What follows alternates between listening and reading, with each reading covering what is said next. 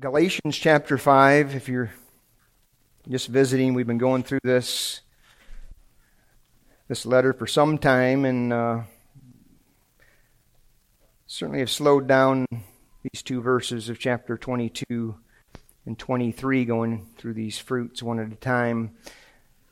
Well, Galatians 5, verse 22, Paul writing, But the fruit of the Spirit is love, joy, peace, patience kindness, goodness, faithfulness, and verse 23, gentleness. And so, Father, we want to thank you for your word. And Lord, I know there's brethren that are not able to be here, certain trials, sicknesses, illnesses, hospital, Lord, different situations. We're not able to, to live stream today. And Lord, pray you meet meet them where they're at, give them what they need, minister to them from your word. Father, I pray in this hour, Lord, would you allow us, Lord, to have a glimpse of our Savior that perhaps we just haven't had before, or in a refreshed way that would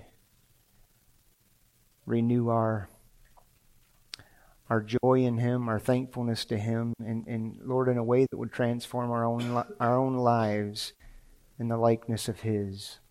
Pray you'd meet with us by your Spirit. You give grace in this hour. In Jesus' name, amen.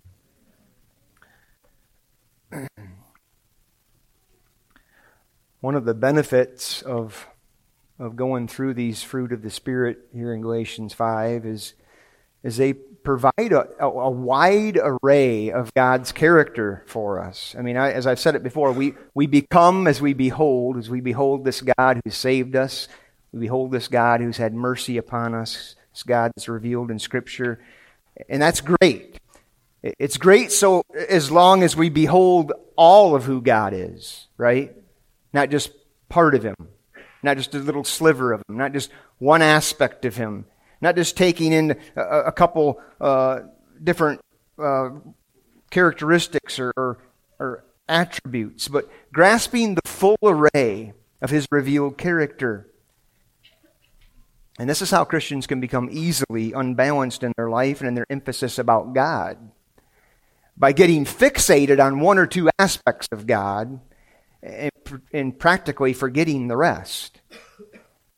Or really even knowing the rest.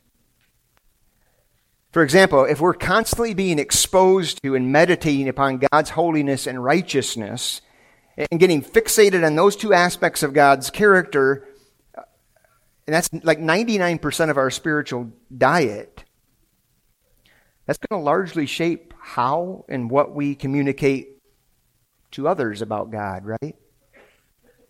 It's going to end up producing really an out of whack, out of balance view of God's character. And, and sadly, I've seen this with, with Christians sharing the gospel. In, in some cases, that they sound more like Westboro Baptists than they do Jesus Christ. I think a good number of us here uh, have experienced a type of unbalanced em- emphasis following our conversion, particularly those of us that have come from uh, backgrounds of false professions of faith.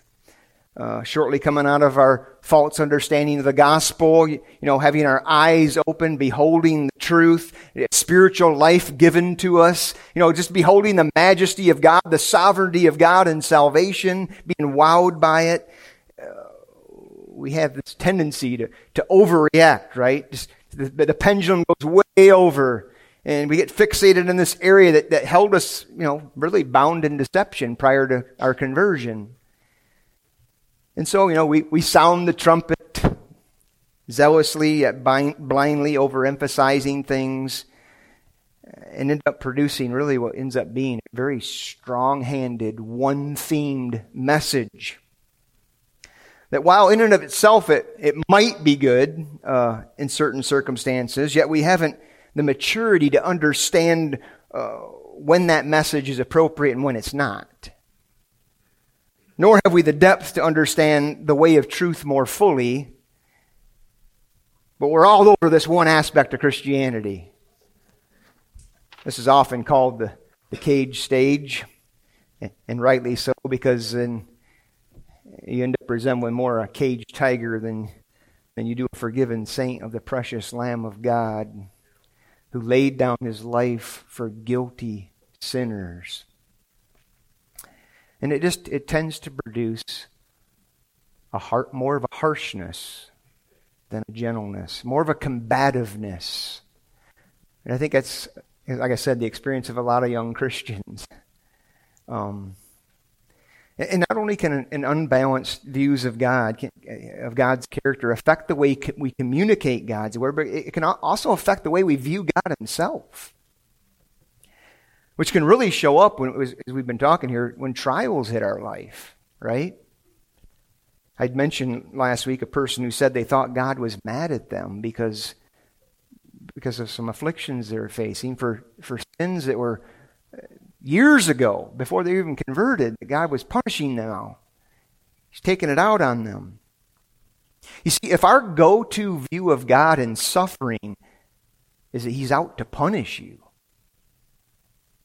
uh, and that like, most likely lends itself to a very skewed view of God's justice and not balanced out by the grace found in his gospel, which resounds with love and compassion and kindness and, and goodness, and yes, this most important fruit, gentleness. I think what you find as Christians mature and develop a more balanced understanding of God and His Word is they become less harsh and more gentle, particularly the, the Calvinistic uh, cage stagers, if you will. They become less fleshly and more like God. They become more like God as they grow in their understanding of how the Lord has treated them.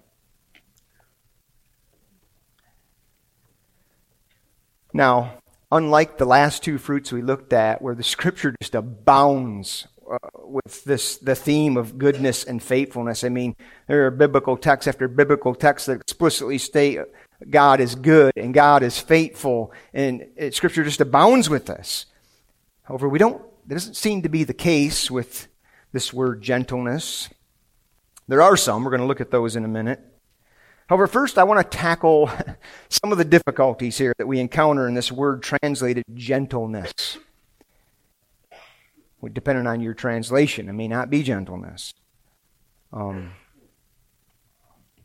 but this is this this word gentleness is, is the Greek word prautes.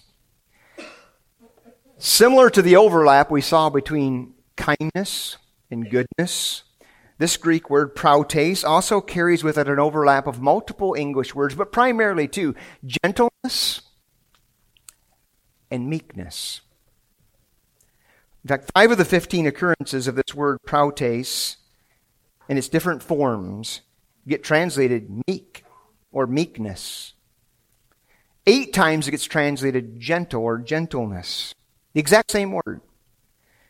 So you'd be inclined to think, okay, well, you know, you have a Greek word here that this doesn't exactly doesn't exactly uh, have an English equivalent, and therefore sometimes it gets translated gentleness, and sometimes it gets translated meekness, and then you run into a verse like 2 Corinthians 10, where Paul says, I, Paul, myself entreat you by the meekness and gentleness of Christ. And what we have there are two different, distinct Greek words. Our word prautes, and then it gets translated meek, actually meekness there.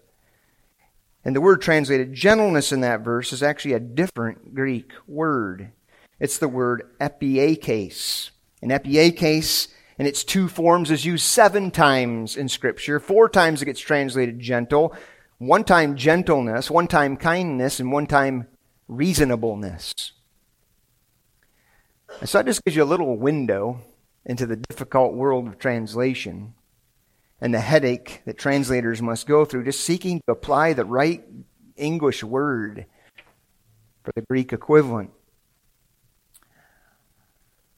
And so, for the sake of time, I don't want to go too deep into this, only just to point out yes, even though it seems in most situations meekness and gentleness are interchangeable terms, in 2 Corinthians 10:1, it highlights the fact they're two distinct things, two different words with different meanings. And after combing over linguistic experts and lexicons and look at the scripture usages, I, I think the best way to describe the distinction between meekness and gentleness. And even though they're very similar, meekness is, is humbly bearing and enduring with patience that which is opposed to us. Without resentment, without seeking, without an attitude of revenge, retaliation. It's like the opposite of self interest, self assertiveness, defensiveness. Whereas gentleness more refers to the external behavior of demonstrating just loving kindness, tenderness toward another. They're both byproducts of humility, but one denotes more of an inward attitude when facing opposition, whereas the other is more of an outward active expression, just seeking to simply bless others. Personally, I, I feel like when I've heard biblical meekness explained, the many times I've heard it, too often it gets emphasized as power under control. Seeking to free it from some modern stigma of equating it to weakness or impotence or being cowardly. Eh, well, that's true. It's certainly not that. But it seems people get so carried away in explaining what meekness is not you're left with an unclear picture of what it actually is a gentle reception to op- opposition. And I'm hoping not to confuse, but that we walk away with a better understanding of meekness and gentleness, what it means. Even though they are distinct terms, I'm going to use them interchangeably because our Bibles do. They're essentially tender, compassionate ways of responding and dealing with people.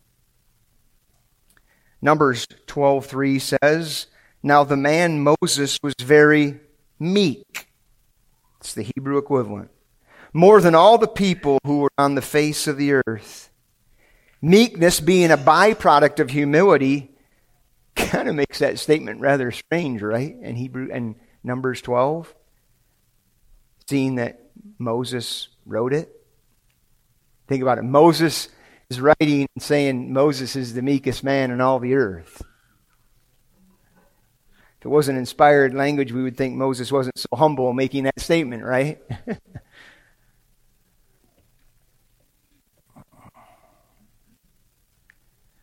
However, we, we saw in his life all the opposition he faced, right, in Israel. He was the meekest man in all the earth. Yes, he, he messed up one time, but Anyway, moving on, we, we find David using the feminine version of the same noun translated meek in 2 Samuel. You don't have to turn there. 2 Samuel 12:3 where David says, "You have given me the shield of your salvation, and your gentleness, that's the word. Your gentleness has made me great." That word gentleness is the same word Moses uses to describe himself as meek. In David's song there in 2 Samuel, it gets recorded by the psalmist in Psalm 18. A song he sings to the Lord after his sin against Uriah, after his sin with Bathsheba, after that sin had been dealt with and put away by God, after he had been chased around by Saul, after he had been chased around by his son Absalom, after he had defeated the Philistines one last time, he looks back on it all, realizing how kindly God had dealt with him. He had not dealt with him according to his sin. Realizing this, David says, Lord, your gentleness has made me great. You were gentle with me. You, you, you had compassion on me. I deserve swift punishment, but you were gentle. And because of your gentleness, I've been made great. That's really actually the only time in the Old Testament we find the Lord Himself being called gentle. However, Scripture does speak of Him acting in gentleness toward His own people. Isaiah speaking prophetically of Christ, he says, oh, so we sing this as a Scripture song, very glorious text, Isaiah 40, 11. He says, I will tend, or He will tend His flock like a shepherd. He will gather his lambs in his arms. He will carry them in his bosom and gently lead those who are with young. I mean, doesn't that verse just put gentleness on full display? I mean, think about it. God created sheep for a reason. It's, and it's all for the purpose of showing what we are, who He is, what He is, and how He treats us and how He, he cares for us. That, that whole scene just provides a wonderful display, a painting, if you will, of gentleness. You have a shepherd who's, who's gathering lambs, not just hitting them with a stick, but he's gathering lambs up in his arms. Picking them up, putting them in his arms. And not just giving them a hug and setting them back down, but he's picking them up in his arms and he's carrying them. Just, just the care in that action alone. He's carrying them. He carries them in his bosom. It's such an intimate, endearing term of nearness and tenderness, gently leading them. Gently. This is our God, brethren. This is how Scripture paints the Good Shepherd for us. He gently leads his people. He gently cares for his helpless, weak little sheep. And yes, that requires certainly requires strength to lead. And in doing so demonstrates power under control for sure, if you will. But but the emphasis in that passage is the gentleness expressed, not the power. We aren't to look at a passage like that and turn it into, well, you know, it requires shepherds to be, you know, rough, buff, stout, and chiseled guy, you know, and he, he's commanding the sheep and he's keeping them in line and, and fending off the, li- uh, the lions and the wolves and, and you end up turning the shepherd into some Jason, Jason Bourne of the sheepfold it, it, with his, strap, uh, his, his short sword strapped on his thigh, ready to go into battle. Listen, Jesus is strong. There ain't anybody stronger. And he is king and he's ruling over all. That's true. But that's not the picture presented to us when we're given this window of Isaiah 40 11. That window is, is allowing us to peer in and, and see the gentleness of our God. And honestly, I, I think it makes men, some men feel very uncomfortable. That they just, they just feel the, the need in talking about the subject of gentleness or meekness to talk about the strength, strength of God. I mean, it's like you gotta go, out, go outside and rub some dirt on them and uh, do some push-ups or something. This gentleness thing, I can't talk about this too much.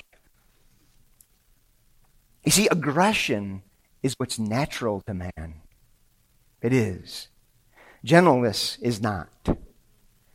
Gentleness requires a work of God. And yes, I'm, trust me, I'm very aware of our younger generation of males that's been largely impacted by feminism run amok. This greatly impacted male masculinity at, at large in ways most are not even aware of it. I realize that. I'm aware of that problem.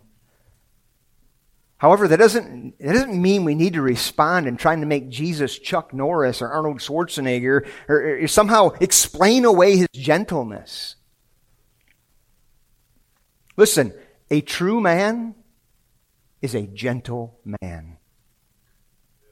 And he knows when to be gentle and he knows how to be gentle. Brethren, we, we serve a gentle Savior. Yes, that, that doesn't mean there weren't times where he wasn't gentle. There were. He, he wasn't petting donkeys and kissing children when he stepped into that temple and started flipping tables. Calling out religious hypocrites as, as, as a brood of vipers. There, there's nothing gentle about that scene. But that particular moment, you see, didn't require, it didn't warrant gentleness. That does not take away from Jesus possessing this overall character of one who is gentle, that primarily marked his ministry and how he treated people. Jesus is 100% lion and he's 100% lamb. Very much. And we find that to be a consistent portrayal of Christ in Scripture. And some folks, yes, they gravitate toward being toward passivity and timidness, and they need a little more, perhaps a little more lion in their life, and uh, particularly when engaging this lost world. However, today we're, we're focusing on this fruit of gentleness that flows directly from Christ to us.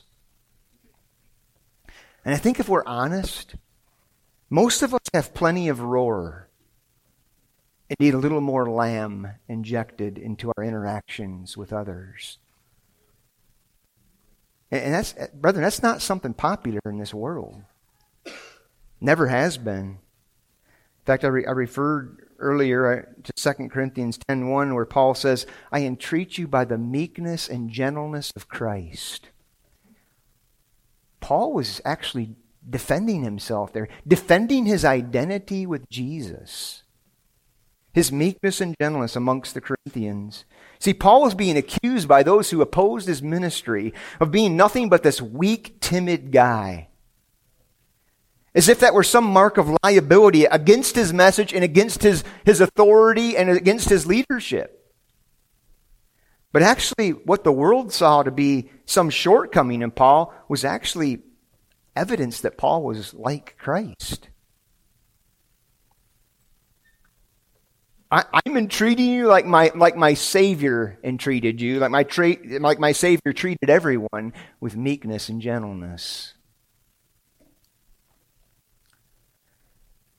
Now, rather than explicitly calling God gentle, and the Bible does, but Scripture primarily shows us examples of God's gentleness. We have the, the shepherd lamb theme we just talked about. We also have other instances in the New Testament. And, and of all New Testament authors, Matthew really kind of zeroes in and, and exposes this in the life of Jesus. And so we're going to go. You can go ahead and turn to Matthew 21 5. We're just going to be there quickly, but we're going to the remainder of our time will be in Matthew, looking at these references. In Matthew 21 5, Matthew actually quotes Zechariah 9 9 here in Matthew 21 5. He says, Say to the daughter of Zion, Behold, your king is coming, is coming to you, humble and mounted on a donkey, on a colt, the foal of a beast of burden. coming to you humble. That's our word. Humble. Protes. Protes. Otherwise translated gentle or meek. That's the word. A king on a donkey. The king of kings on a donkey sitting on a beast of burden, an animal with the lowliest of reputations. I mean, one of the most stubborn animals. Jesus just gently riding it along, subduing it with all his gentleness. Jesus preaching, you don't have to turn to Matthew 5, but Jesus preaches his Sermon on the Mount in Matthew 5, and he says, Blessed are the meek. Proutes. Same word. For they shall inherit the earth. Jesus exemplified what he preached. His gentleness secured his inheritance of this earth, those whom he would call and gather to himself like, like lambs in his arms. His meekness or gentleness procured that for him. Matthew 12. You can turn there, please. Matthew 12, Jesus heals a man with a withered hand.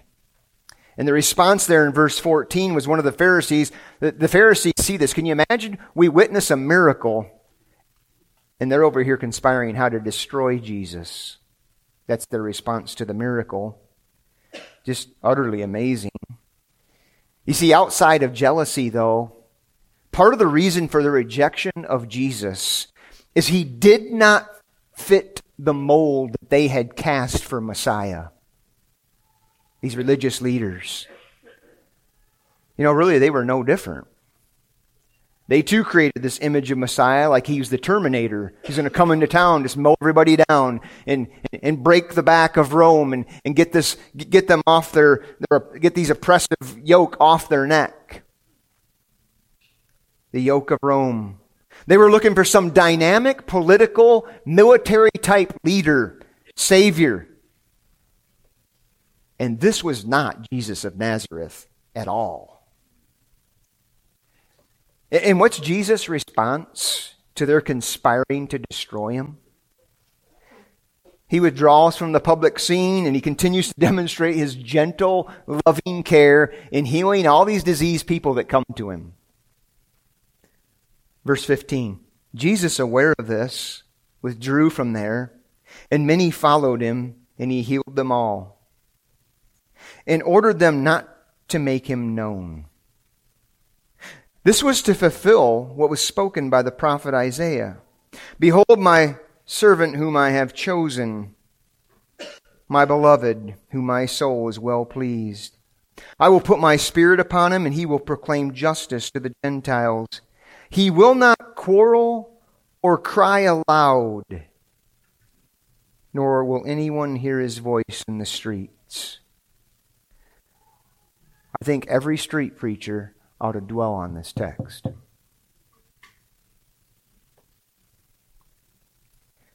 A bruised reed he will not break, and a smoldering wick he will not quench, until he brings justice to victory. And in his name the Gentiles will hope. Matthew here draws from Isaiah 42 where we have this depiction of the Messiah, which is very much different than the, than the picture that the religious elite uh, had established and were expecting. He's one who, who's not going to break bruised reeds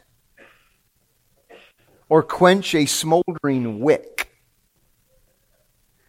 Reeds, you know what they are. They're, they're normally found by water and some marshy ground and you know tall, slender plants and they were used in that day as, as for writing utensils. They were also used to, to make the larger ones uh, for walking sticks. The, the, they, they, would take them and use them in, uh, as the fibers of them to create actually parchment paper to write on. Reeds became materials that were utilized in many different ways in everyday life, first century people. The ones that were damaged, well, I mean, they're just quickly discarded, just like you would any kind of plant that was bent over and just discard it without any regard or thought because you know there's plenty to go around. The imagery here is one of people being reeds. Those damaged, those that are, are not easily discarded or, or disregarded by Jesus, but gently pursued and cared for by Him. The, the smoldering wick, it projects the same reality. Usually, smoldering wick, you see a smoldering wick, and it's like, well, it's you know kind of useless. It's not, it's not burning. There's no light it's producing. There's no heat. Let's just put it out, and, and you know that's that. The smoldering wick is a picture of people who are, are disregarded as useless, worthless. Jesus took great interest in gently coming along such people. These are metaphors projecting, depicting the one who dealt with people gently. He comes alongside not to put them out, but to ignite them, to blow upon them, to keep them burning, as it were. Gentleness denotes a compassion, a, a tenderness. Something the people weren't seeing in the Pharisees, that's for sure. We see this kind of compassionate gentleness, brethren, even on the cross, where Jesus, in the greatest hours of suffering, calls upon his father Father, forgive them. They don't know what they're doing, they have no idea who they've crucified. And then he looks down, he looks down at his mother and, and he sees John and says, Son, take care of her. Jesus is making provision for his mother in the midst of immense suffering. That's gentleness on display. If we go back one chapter to Matthew 11, right on the heels of pronounced judgment in verse 20 through 24, Jesus thanks his Father for blinding the proud and revealing himself to the have nots of life. And he says these most famous words in verse 28 Come unto me, all you who labor and are heavy laden, and I will give you rest. Take my yoke upon you and learn of me, for I am gentle and lowly in heart. And you'll find rest to your soul, for my, my yoke is easy and my burden is light. And you could preach you could preach a series on these three verses alone. There's so much to say about them. But for our purposes, notice Jesus notice Jesus' own description of himself. I wasn't going to talk about this, but since it is relevant, it's fairly new, it's probably going through some of your minds right now. Listen, I, don't exactly know or care what Dane Ortlund wrote in his book, Gentle and Lowly. I haven't read the book, so I can't really speak to any of it. I just know it raised a lot of eyebrows and concerns when it was released a couple years ago. And uh, so I don't know. I mean, th- th- those concerns may very well be legit, valid. I don't, I don't know. I just know how Jesus' gentleness tends to get treated, especially among Reform folks. Like I said, kind of apologetically. We got to make them this strong, stout, burly man.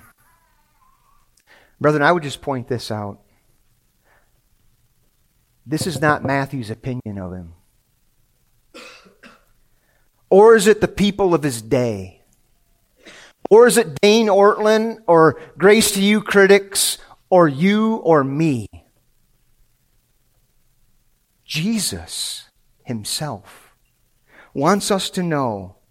This is how he describes himself and refers to himself. I am gentle and lowly in heart. And that should blow us away.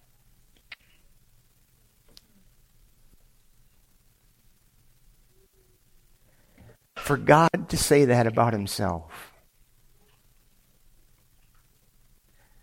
What kind of posture is that for a God? I, I'm tender. I'm compassionate. I'm a servant who lowers himself to serve others. I put myself before others. I, I, I, make myself accessible and approachable. I am gentle and lowly. That, that's who I am. I, I, didn't have time to research this, uh, so I'm not sure how many times and specifically what statements Jesus makes about himself in Scripture. Surely, we know, we, we know he declares his deity. There's a number of those I am statements multiple times. He makes comments about his relationship to his Father. But do we have another instance where Jesus speaks of his own heart? Yes, he reveals it to us in the high priestly prayer in John chapter 17. But where does he tell, tell us, this is my heart? Well, he does right here. I'm going to open up my chest and let you peer into my heart. And this is what you're going to see. And this is what I want you to know is there. I am gentle and lowly.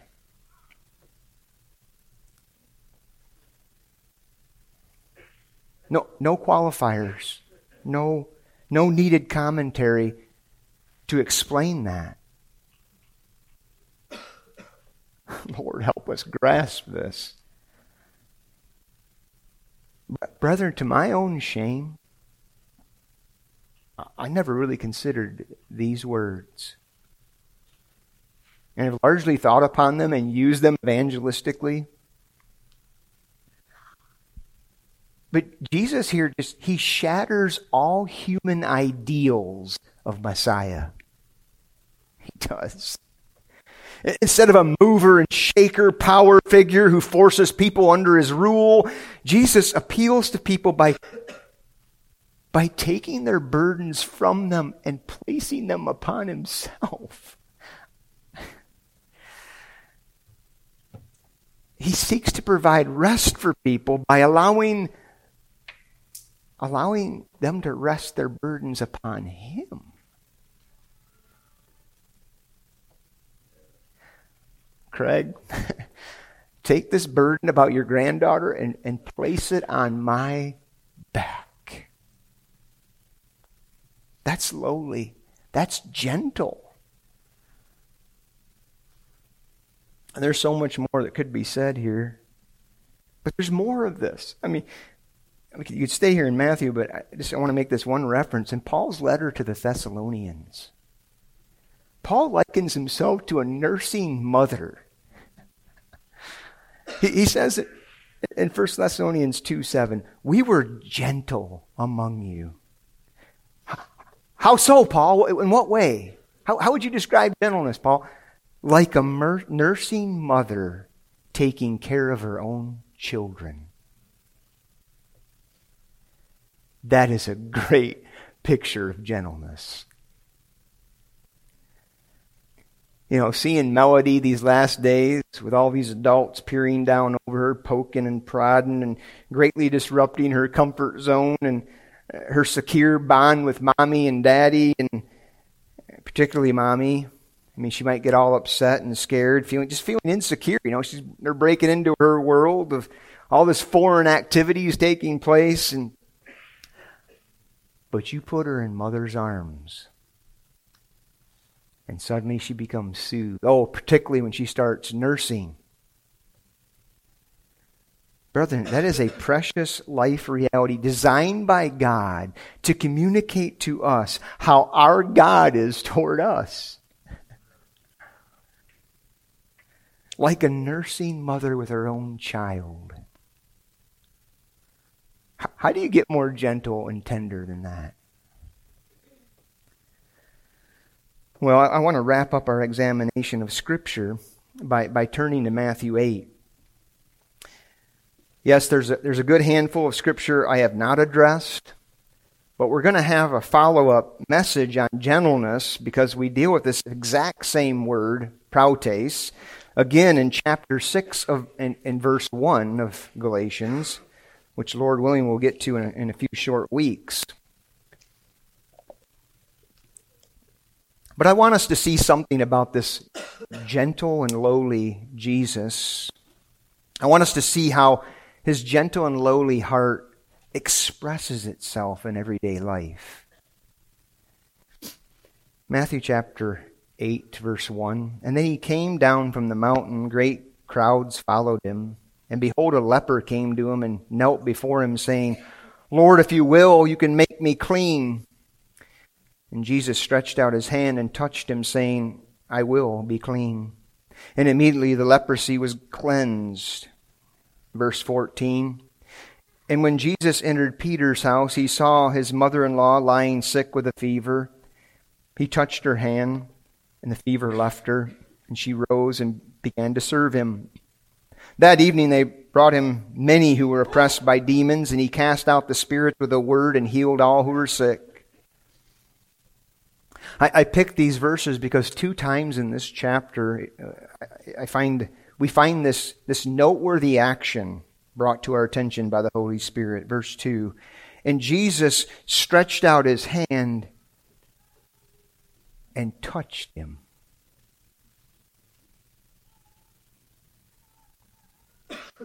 saying, I will be clean. Verse 15, and he touched her hand. And the fever left her.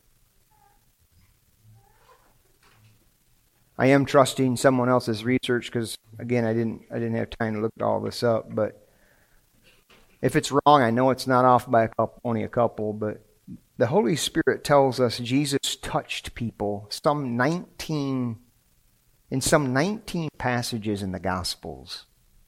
That's a lot. That's significant.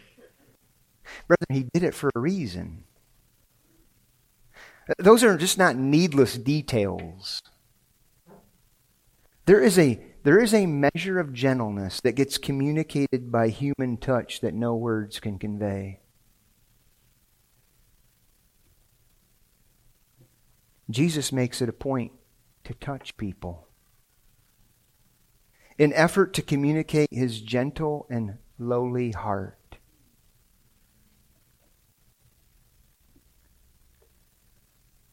I mean, he could have easily cleansed the leper with a word. I mean, he did that later. We just read it. He could have done so with, like he did the centurion servant. Well, the centurion servant wasn't present, but still could have done it with the word. But Jesus made it a point to touch the leper. And he made it a point to touch Peter's mother in law's hand. And to touch countless people as he entered into their burdens, into their brokenness with them. Now, now I want to ask you does that bother you or does that intrigue you?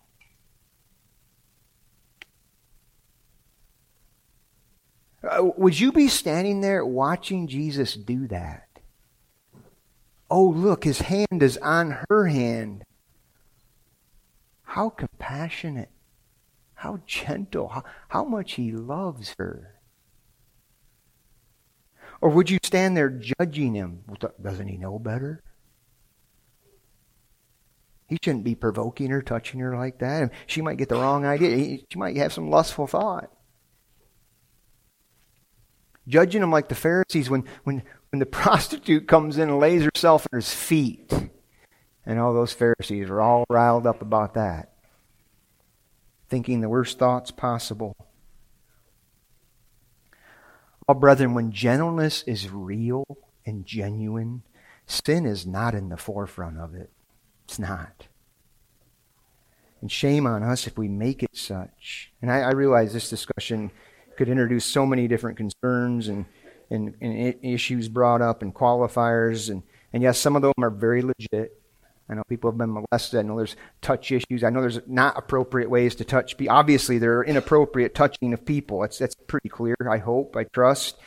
But I don't really want to go there and lose this point. I mean, I could spend the next five, ten minutes listing all the if, ands, buts, and candy and nuts, but I just don't, I don't want to lose the emphasis and the attention drawn to us by Jesus touching these individuals. I just don't want to do that. I really want us, I want us to be impacted by the display of Jesus' gentleness. Yes, please don't hear what I'm not saying. I'm not saying in order to be a good Christian, in order to really dem- demonstrate you're gentle, you have to go around touching people. That's, that's not the point here. Any physical action can be mimicked and amount to nothing but hollow outward form. You know, mere touching people doesn't necessarily communicate anything. But again, this is, this is the kind of scene we, we find in Scripture. Jesus reaching out with a hand of care, expressing his gentleness by touching people. Why, why did Scripture record this for us? I, I think our own experience would help us understand this, right? It's an action that melts hearts. It's, it's an action that reveals deep care. It conveys gentleness. I mean, there's a reason why Paul says, Brethren, greet one another with a holy kiss. Tells, tells the brethren to do that. It was not a call for perversion to prevail, obviously. That's, it was a call for the church to express this, this warm and, and welcome gentleness of God in their midst. And we use a handshake or hug today, that's appropriate. But are we warm? Do we project gentleness in our interaction with others? Are you able to reach out your hand and put your hand on somebody's shoulder when hurting and troubled and someone who needs it and it not create some kind of inordinate passion? I, I hope as a Christian you could say yes to that. God, help us. Find, find appropriate ways to communicate our, our gentleness to others. Today, actually, we, have this term developed. We've developed this term called uh, touch starvation or, or skin hungry. It's a real thing. I remember prior to Kelsey and Theron adopting Ruslan, we'd watch this video of these older orphans, and and they would be they, they resorted to just to rocking themselves. I mean, it was almost all of them. They, they get they'd be in the corner, they'd be rocking themselves back and forth. Just kind of a mechanism to to soothe themselves and cope with a lack of attention, with a lack of human touch and care. I, I got this off of WebMD on the internet. It's interesting. Listen to this. Human touch is a huge part of how we interact with others. We, we shake our coworkers' hands, we hug and love one another, we give high fives to our friends, we bond through physical touch. Skin is the largest organ in your body and sends good and bad touch sensations to your brain. When you engage in pleasant touch like a hug, your brain releases a hormone called oxytocin. This makes you feel good and firms up emotional and social bonds by lowering anxiety and fear. This reaction begins at birth. When babies are born and doctors suggest that mothers hold and comfort them often to promote healthy development, this is a good thing. This human to human interaction helps or keeps, I'm sorry, this human to human interaction keeps up throughout their lives. It's important. Important to be kept up. I don't know why that's not written on there right, but even in adulthood, even in adulthood, brother, human touch helps regulate sleep and digestion, build your immune system, and fight infections. When you don't get enough physical touch, you can become stressed, anxious, and depressed. I thought that was very interesting. And you see it in the lives of these orphans, these, pe- these kids that are totally neglected without parents. Jesus won hearts and worked miracles with his words and with his gestures. And I think there's something in that for us to learn. So I would just close by just asking the question how, how, how do we? How do we cultivate more gentleness in our life as Christians? We're going to answer this more when we get to Galatians 6 1. But there's just four closing points. Well, one, as I mentioned, we, we become as we behold.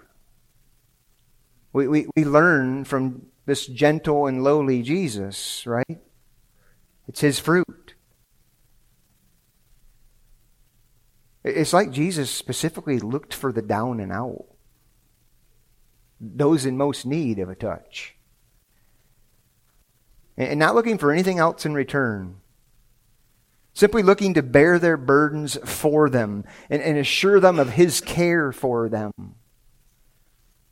Are, are, we, are we looking? Are we praying for such individuals? Are, are we faithfully applying this disposition with people we're regularly in communication with?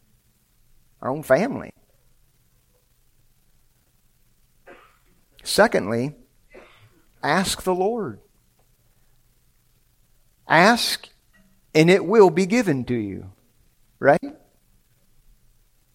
I mean, when's the last time you prayed and asked the Lord to make you gentle and give you a gentle spirit? Have you ever? If you haven't, you should. Like I said, it's not a popular attribute or one we often are compelled to pursue. I know the spotlight in 1 Peter 3 is, is on women, but nonetheless, a gentle spirit is said there to be precious in the sight of God. And I mean, if our Savior is gentle and lowly in heart, certainly his followers, be they male or female, should desire to be the same, right? Ask him for such. Lord, make me a gentle person. Give me this gentleness. Let this fruit blossom in the garden of my life, Lord, please.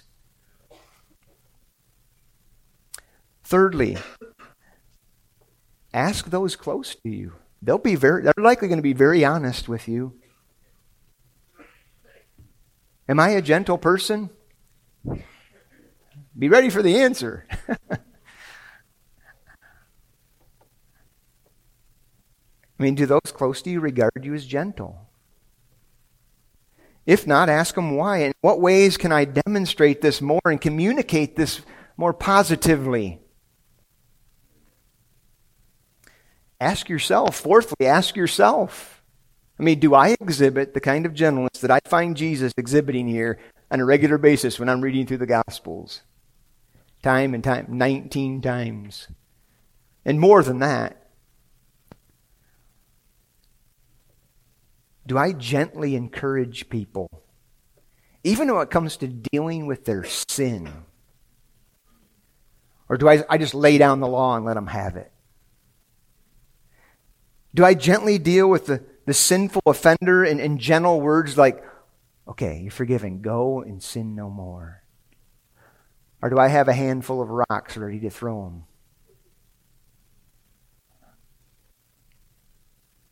The fruit of the Spirit, brethren, is gentleness. May the Lord help us and make this a more abundant crop in our lives and the life of this church. Father, we are thankful we serve such a gentle God. Lord, I pray as David, it was said of David, he was able to, he was able to rejoice and extol and thanksgiving, Lord. Your, your gentleness made him great. Lord, I pray that would be true for for this church, for us as your people. Lord, may your gentleness make us great. I pray in Jesus' name. Amen.